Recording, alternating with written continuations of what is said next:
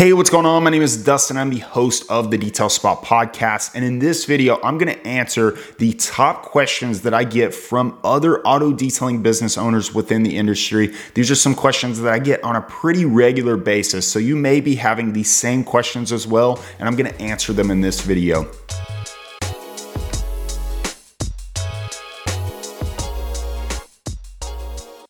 Before we get started, if you're an auto detailer who currently owns a detailing business or is looking to start a detailing business, I want to invite you to join the detail community. This community is going to have all of the resources that you need to take your business to that next level so that you can start making money and so that your business can start making money. It's going to show you click by click and step by step what to do in your business so that it really speeds up the growth so you don't have to wait years to have success in this industry. The coolest part is it is only 37 $7 a month. That means for what you would pay for a bottle of Tire Shine, you can get access to this, which is going to show you how to make way more money every month. So start taking your business to the next level today by joining, by clicking the link in the description, or you can go to thedetailcommunity.com forward slash join. I cannot wait to see you inside. I cannot wait to connect with you more in there, and I cannot wait to see your business evolve. So in this video, I'm going to answer some of the top questions that I get asked from other detailers within the industry.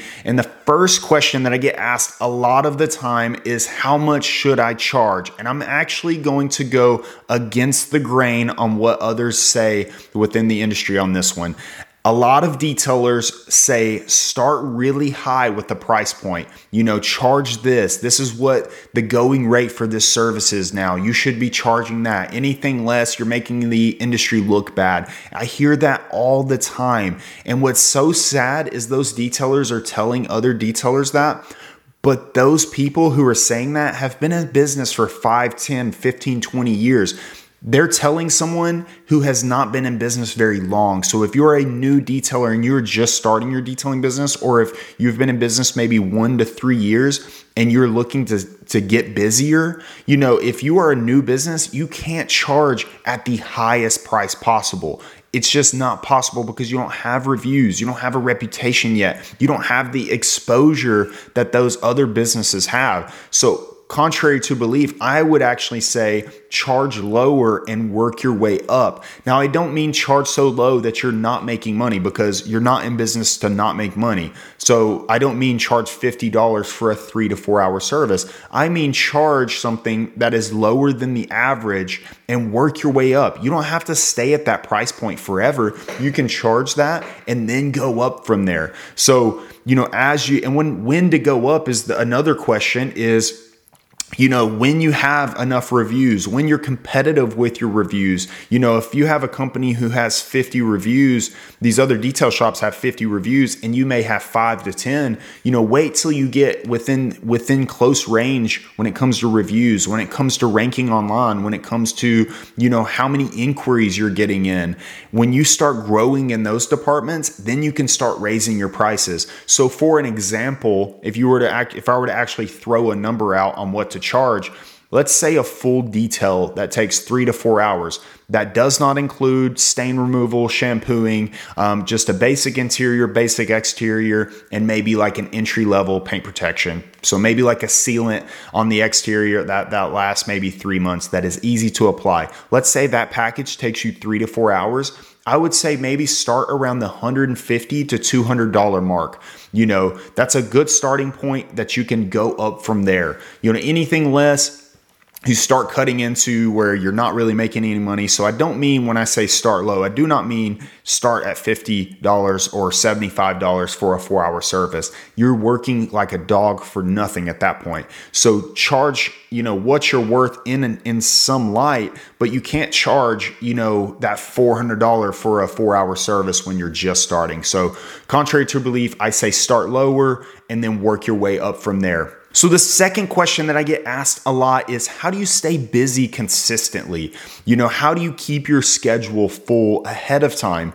And the way to do that is by putting in the work on things like social media, your website, Google, all of and be on every platform possible. That means Instagram, Facebook, YouTube, uh, Google My Business. Have a good website. All five of those things are really going to contribute to where you get leads coming in. And if you're on all of those and you put good amount of work in on all of those, then you have five different chances to have clients coming in. You know, so you have five different places to find clients. So when you put in the work on those things, don't expect them to be overnight. These are things that like Google and and your website, those are things that you do now and you see results five months from now. So if you're looking to have a busier winter, you know, you're trying to eliminate some of that slow period when it comes to next winter, you know, start in March on these things. Put in the work while you're busy so that when you're not busy, you'll you'll actually start seeing the results of things that you put in on social media, put in on Instagram, Facebook, your website. So put in the work now regardless if you're busy or not, see results later. And these things, if you just jab at those things little by little, you know, put it on your schedule daily to put in a little bit of work on growing your brand on social media. When it comes to social media now, Stop doing everything that other detailers are doing. Create a personal feel on Instagram or Facebook. Create that connection with your your followers or people who like your page. Try to make it a personal feel. People like to do business with people. That's something that not a lot of detailers are doing. Other detailers are just posting pictures of the car they detailed and, that, and that's it. They think if they posted that day, they're completely fine. The sad part with social media is posting just isn't enough. You have to engage with other people. You have to, you know, try to uh, send messages to other people, try to build a personal connection. If you can get that personal connection built, then you are more likely to get the business from that person. So put in the work on social media, build connections on social media, put in the work on your SEO on your website. And if you don't know how to build a website, then inside the detail community that I mentioned earlier in this episode, there's a full course that's going to show you step by step how to create a professional website so that you can start ranking online. You can create a website that looks better than your competitors, you know, but you do need a website and and when you start putting the work in now, you're going to see the results later and you're going to thank yourself that you did put in that work, you know, five months ago or four months ago, three months ago.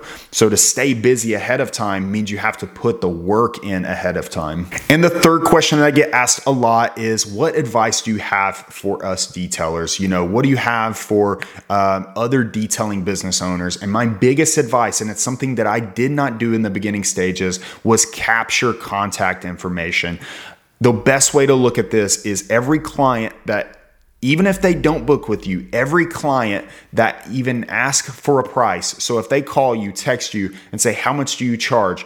First information you need to gather from them is their name, phone number, and email. Gather those. Put those in your contact list. You know put them in your database. Every client that books with you put them in your database so now as you build up that contact list that is going to be the most valuable thing that you can own in your detailing business because the best way to look at this is let's say you have two rooms so i'm going to use like a little analogy here you have two rooms and you're a live speaker and you're trying to sell something in this live speech that you're giving to these two rooms. In one room that you're talking to is your social media. And let's say you have a thousand followers on your social media, but only 200 of those people are interested in what you have to offer. So the other 800 are just kind of there. They're not going to purchase anything from you. They're not going to ever buy anything from you.